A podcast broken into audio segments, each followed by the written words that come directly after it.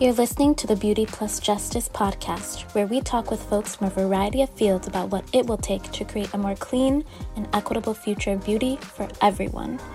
These conversations are led by Dr. Tamara James Todd, a trailblazer at Harvard T.H. Chan School of Public Health and head of the Environmental Reproductive Justice Lab. And I'm your host, Lisa Johnson, a PhD candidate at Harvard Chan. Hey, listeners, thanks for tuning into our very first episode. Today, we'll be diving into some history and cultural context specifically around black hair, told by one of the leading scholars in this space. We become enlightened when we share information because intersectionality is real. Because when you bring forward the minds and brains of people of diverse backgrounds, you become better, faster problem solvers. That was Lori Tharps, our featured guest for today. She's a talented author and storyteller whose work focuses on race, identity, diversity, and culture. She's perhaps best known for the book she co authored with Ayana Byrd called Hair Story Untangling the Roots of Black Hair in America. And today on the podcast, she'll be sharing some of her personal history and experience around black hair and what led her to this work. She also has a lot of wisdom for us about the way forward for the beauty justice movement. And as a note before I pass it to Dr. James Todd, we'll have an extended version of this episode available on our lab's website, which is linked in the episode bio. There you can hear more about Lori's journey to this field and some little known history about diversity in America. Now let's get the conversation started. All right. So thank you again, uh, Lori, for coming and joining us today. Really excited to um, have you here. And I would love for you to take a moment out to to self introduce and let folks know. I mean, so many of us already know you and your work, but would love to hear how you describe yourself in your own words. Sure. Well, thank you for having me. It's very much pleasure, my pleasure to be here. Um, so my name is Lori Tharps, and I identify as a storyteller, an author, an educator, and um, I guess you could say I, I consider myself like a creative activist because everything that I do with my work um, is done in the spirit of helping the world do better with issues of race and identity and um, justice around the identity of our fellow humans. I, I love that. Can you kind of tell us about how you and Ayana Byrd decided to write Hair Story, Untangling the Roots of Black Hair in America? Like what led to that? And it was written 20 years ago, but how, how has that journey as far as kind of watching how that book kind of plays out, um, you know, over and over again over the last couple of decades? Hair Story actually started out as my master's thesis in um, graduate school. And really we were you know i went to columbia journalism school and our thesis was supposed to be a long form article that we would research and write over the course of a year. And you know the only requirement was that it was a topic that we knew would keep us interested for an entire year. I mean that was the warning you know make sure you pick something that you really want to delve into. And honestly to this day i don't know what made me choose black hair because in reality i had like six other topics that my um, advisor approved but i was such a flake. I would come up with this idea write up a proposal get the approval and then be like yeah i don't really want to do that. And by the time i came up with the idea of black hair my advisor was ready to kill me because i had changed my mind so many times. Um, and i think she was a little irritated and she looked at my topic of black hair and thought this is not worthy of an, a thesis. This is maybe a personal essay but i don't see how this is going you're going to fail because um, your thesis was pretty much the majority of your grade and it was a pass fail. So there wasn't any leeway. There wasn't a lot of wiggle room. All i know is that i knew i wanted to write about culture and race and I knew I wanted to have some personal connection for me so that I would be interested. And I thought about like I almost feel like this was a divine notion because there was nothing significant going on with me and my hair when I was a 26 year old grad student in New York City. I had my hair relaxed like I had my whole entire life. I did, I never had any major problems with my hair in the sense that I kept it straight and in a ponytail. That was it. It never was an issue. It was never a statement piece. It was more like, look, hair, you stay on my head. I'm good. That was it. And so there were a few incidents that were interesting. Like I was an exchange student in Morocco when I was 17. And my host family, in my host family, I had eight sisters and they all spoke Arabic. I don't speak Arabic. And so it was a very quiet and lonely experience at first. And then one night, all of the sisters and a few female cousins came over and locked themselves in a room. And I didn't know what was going on because I never knew what was going on because I didn't speak Arabic. But there was something happening and i peeked in the room and they were all giving each other relaxers and it was like hair night at the house. Wow and i was like i know what's going on. Like i get this. This is not so foreign that i cannot understand what's happening. It was revlon. It was the same stuff we used at home. I mean it was so familiar and it was literally a turning point for me where I had found myself so disconnected from the family and we didn't have any way to communicate. After hair night, it was like all bets were off. We were all like best friends. And it was like we breached this wall, this divide of culture through our hair. So that experience really sat with me for, I was like 10 years later that I'm in grad school um, and as well as a couple of negative experiences just where people made fun of me or you know the way i felt when i had gotten my hair cut really short when i was younger um, and people thought i was a boy and things like that where i realized that even though i for the most part ignored my hair and just kept it kind of out of the way and in the background it still managed to make a significant impact in my life.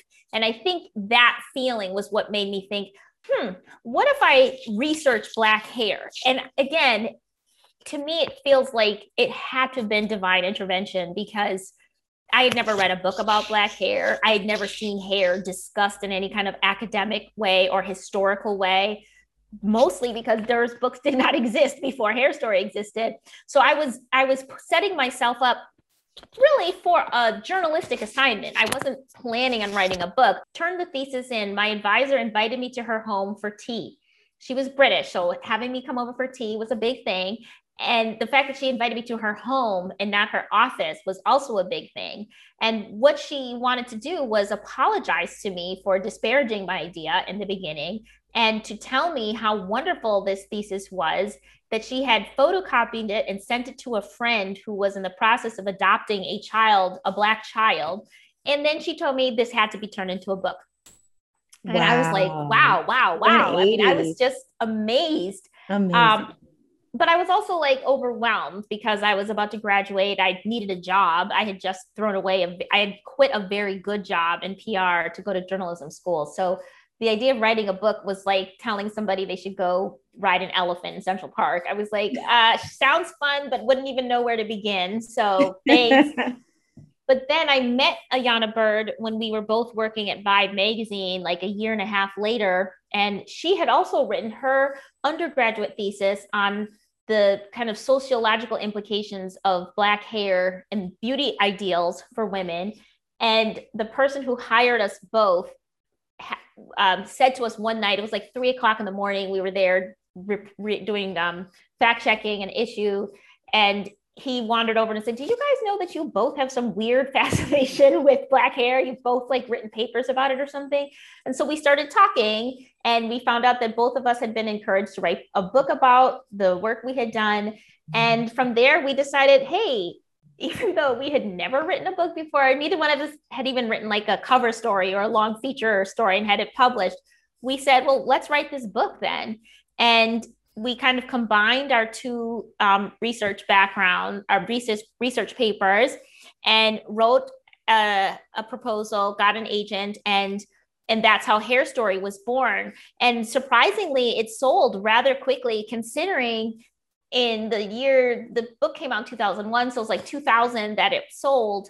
Um, it wasn't like there was a big clamor a big call for books about black hair. And ironically our agent had told us that we weren't the first person we weren't the first people to propose a book about black hair. We were just the first persons to finish the proposal.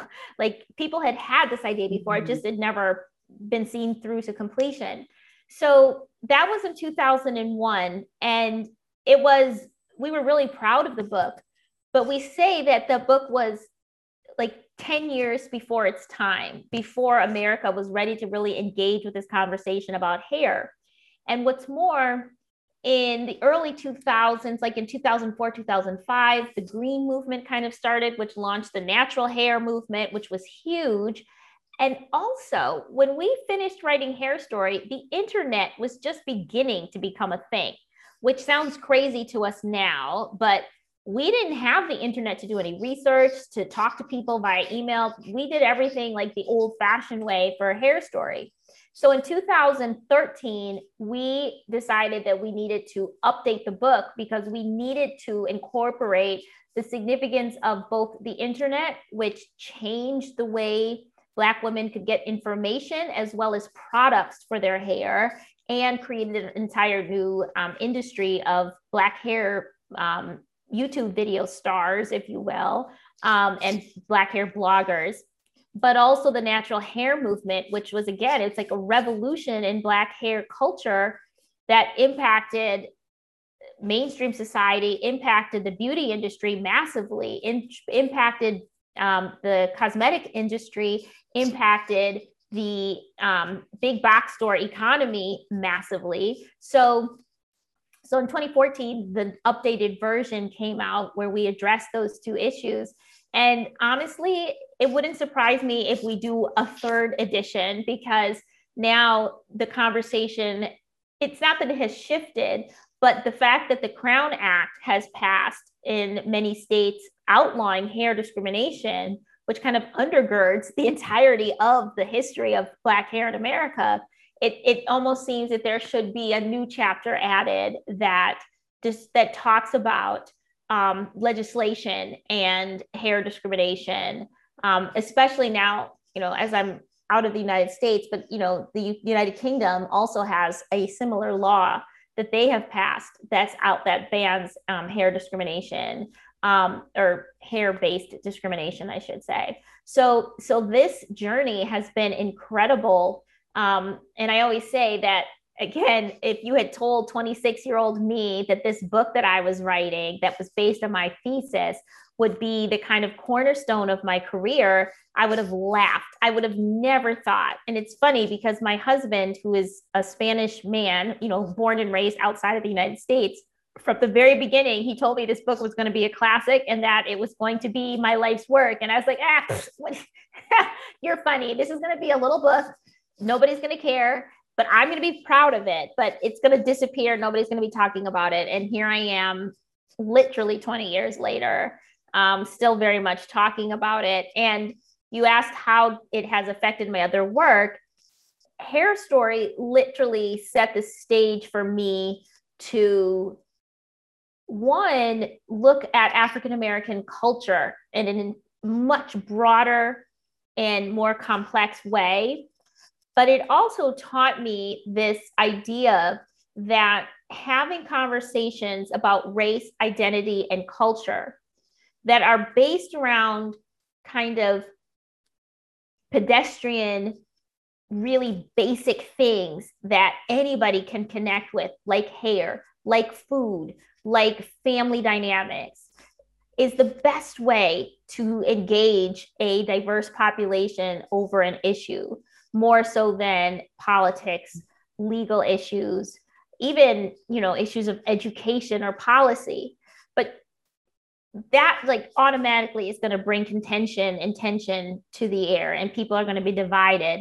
Whereas if the conversation begins about hair you can have you can you can you can cover the same you know information but in a different way that's less threatening and more engaging.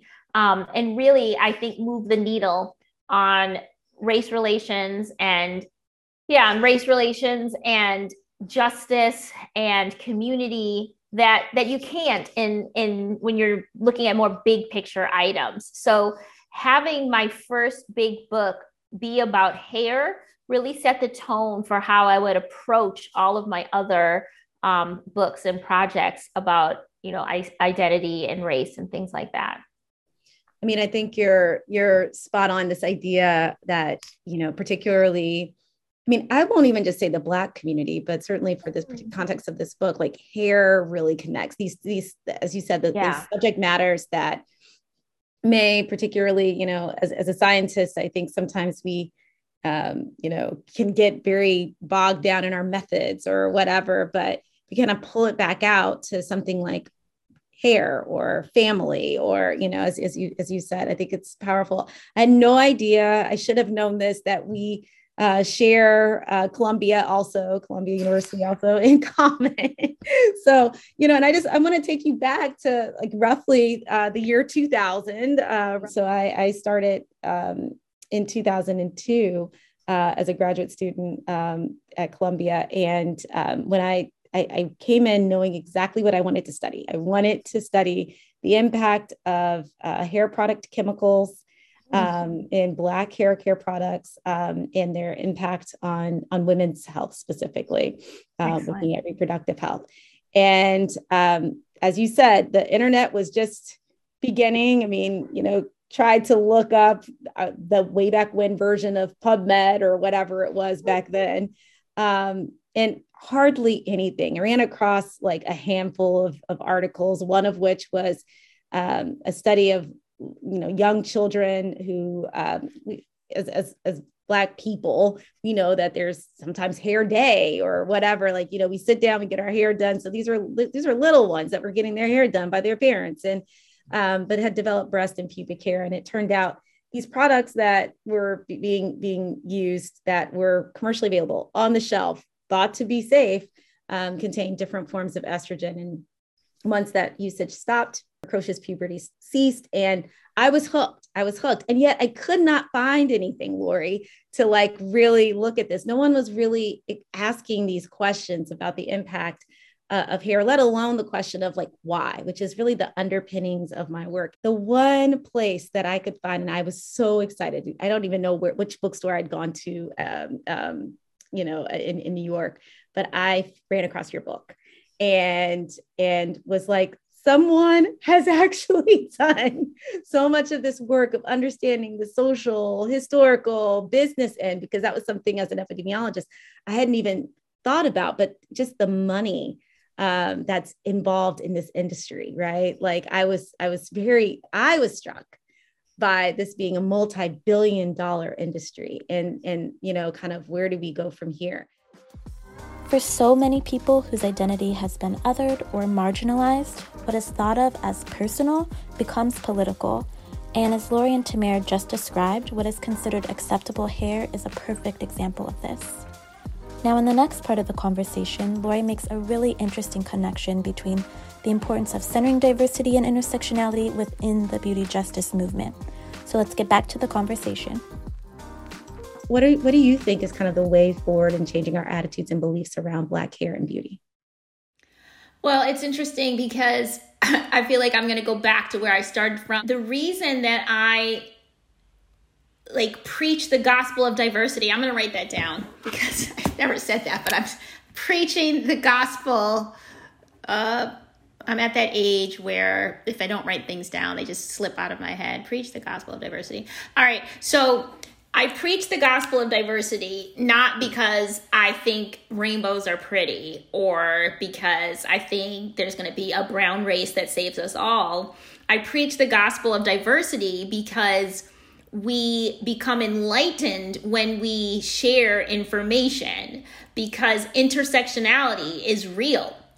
Because when you bring forward the minds and brains of people of diverse backgrounds, you become better, faster problem solvers. That's what I mean by the gospel of diversity. I again, I'm not saying like, oh my god, your dinner is going to be so good, you'll be spicy, and if you bring no, I'm talking about on a much I mean, sure, your dinner might be really good, you great potluck, but really, really, I'm talking about on a much bigger scale of how much more we could get accomplished if we worked together and brought our own unique backgrounds and our whole selves to the table. So that's what I mean. And that's been proven on, you know, Wall Street, Main Street, whatever you, all the streets have proven that, you know, diverse teams are more productive. And again, that productive means more productive problem solving, which leads to a better bottom line if you're looking at it from a financial standpoint. But that can be extrapolated to, you know, how you have a better functioning neighborhood, how you have a better functioning, you know, family structure, how you have a better functioning school system is when you, you know, bring forth the the, the best of a diverse group. So when we talk about like beauty justice, I feel like beauty justice comes from this continuously intersectional approach to problem solving, this continuously diverse, you know, bringing diverse um, voices to the table because we only recognize that there is injustice when we have these diverse voices bringing their experiences to the table. And I think we're seeing that in so many different ways. Like we're seeing beauty justice, for example, in your work, like in what you're doing. You know, the fact that you're saying, hey, wait a minute, let's look at what's happening with these particular hair products targeted to these women. You can also look at people who are doing similar research on bleaching products, right? Like, look at all of the research that is now being done about the um, chemical um, ingredients in bleaching creams and lightening creams. What's what's the physical and emotional and medical cost to you know buying into that system? There's a lot of work being done now fighting colorism. And of course then you have the kind of um, tangential fights that go along with that. It's not just a beauty fight. It is a health care i mean what bleaching creams do to the human body is criminal and it's very visible from day four. I won't say day one because day one, oh look, I'm so light, I'm so great. But you know, by day four, your skin is so is so um, damaged that it's turned red and splotchy or whatever else. And you know internally horrible things are happening. And then you have a legal fight you know against these companies that are making these products that have been banned in some places and not in others. So I think the way forward is a continuation of a very visible, maybe social media campaign, a very visible social campaign that is really around beauty and recognizing that you know all shades are pretty all shades are beautiful that kind of thing and then influenced by a scientific you know, um, ex- or scientific or medical community getting involved and starting their own campaign or investigations and um, publicizing the damaging um, the evidence that these particular beauty products for example what kind of damage they do to the human body to the environment and then then it becomes an environmental issue right and then you have environmentalists complaining and protesting and bringing attention to what these chemicals are doing to our water supply, to our air supply, for example. And then hopefully it gets to the business. There have been um, successful campaigns against certain companies, beauty companies, for their support of, for example, a product that creates uh, a company that sells lightning creams, for example, um, you know, a boycott uh, protest or something like that. And then, like, it kind of comes full circle, and that's when you get justice. So, I really believe that the way forward is an intersectional approach to these issues because, like, my only, like, pro not even problem but my only let's see concern about labeling something beauty justice is that people will not realize that it has so many facets to it. If they hear beauty justice, it's like, oh, you mean you can't afford your makeup and she can, or something like that, as opposed to the truly um, multifaceted impact that things like makeups and hair products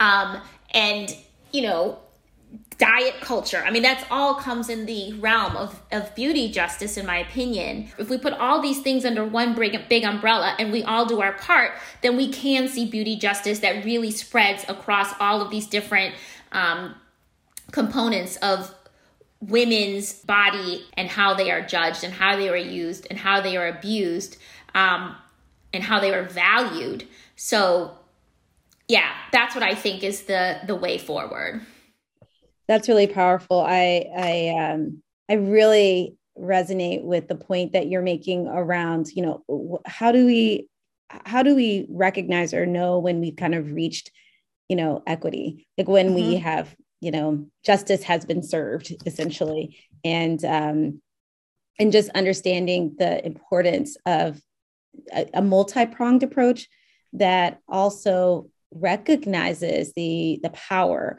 of this kind of multiple movements happening at once that really speak holist- holistically about our bodies. We're not just our hair or just the size of our body or just mm-hmm. the color of our skin. We're we're you know it's intersectional. It's all of these things and um, and more. And so um, I, I love that. I am also recognizing that we're running out of time. And um, is there anything else you wanted to make sure that our listeners hear about?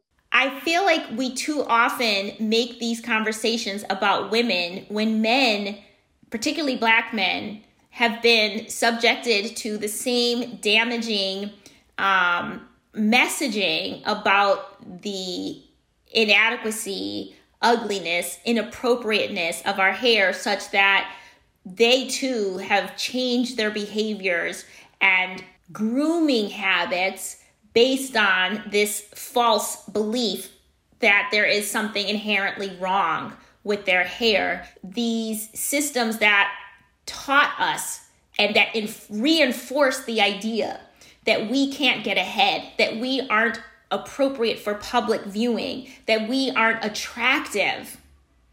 That is also true for men. I just want that to be in the backs of people's minds as they're thinking about these issues of beauty justice because men are also it's not even susceptible men are also reeling with and having to unpack what it means to be okay with their bodies the way they were born it's it's heartbreaking and it's even more heartbreaking because we just don't expect that we don't realize that those conversations are happening but why wouldn't they be happening? Black men have black mothers who had black mothers, who had black fathers, who were, you know, raised from the same white supremacist nation, right? So, and going globally, the colonialism that happened that taught people the world over that if they were too dark, they weren't worthy. It's just something that we need to be aware that it's not just a women's issue it's very powerful. Um, in my my little anecdotal story is um, in doing my research, I had to do focus groups, and that very topic came up now almost 20 years ago, where we're interviewing all of these women, and the question was uh, by the the men, the the the husbands and sons of you know these individuals, um, why aren't you interviewing us? Don't you want to know our stories? And you know, as the student at the time, like actually i mean I, I would love to know your story i would but i you know this is about women this is not you know and not recognizing the importance of um, being inclusive and also um, just gender as a you know like more holistically we've done a, a fairly terrible job of understanding um, you know the the the role of gender and playing out of you know this beauty justice, environmental exposure issues. Mm-hmm. So um, mm-hmm. I appreciate that um, that encouragement to you know not only push forward with the work that all of us are doing, but to really be more inclusive in that work. It's just something that we need to be aware that it's not just a women's issue. So absolutely, it's it's not, and I, I am grateful that I'm starting to see the research in this area uh, start to take hold and, and, and others stepping up to the plate to start to look at this um, and its importance and relevance to, to health uh, broadly within the other half of our population. Yeah. so but no, I, I, you know, again, I'm so grateful that you joined us today. Thank you so much and have a You're good welcome. evening. And I thank you. See you later.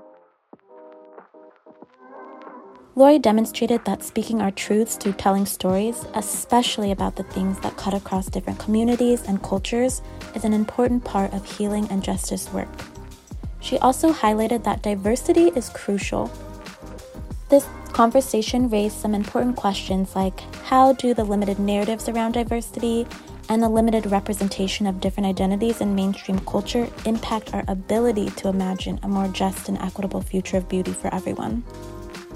One thing is clear the path forward will require an intersectional approach and recognition of the ways that the multiple social identities that we inhabit impact our experience of injustice. It's going to take folks from diverse disciplines and backgrounds working together to achieve inclusive and lasting beauty justice. Thank you all so much for tuning into this episode of Beauty Plus Justice. We hope that Lori's words reminded you of the importance of your unique story and identity. Be well and join us next time as we dive into the cost of beauty and justice with Tamara Gilkes Borr from The Economist. This episode was produced and edited by Marissa Chan, Lisa Johnson, and Felicia Haycoop, with assistance from Elkania Chaudhry Polino. We received funding from the Environmental Defense Fund.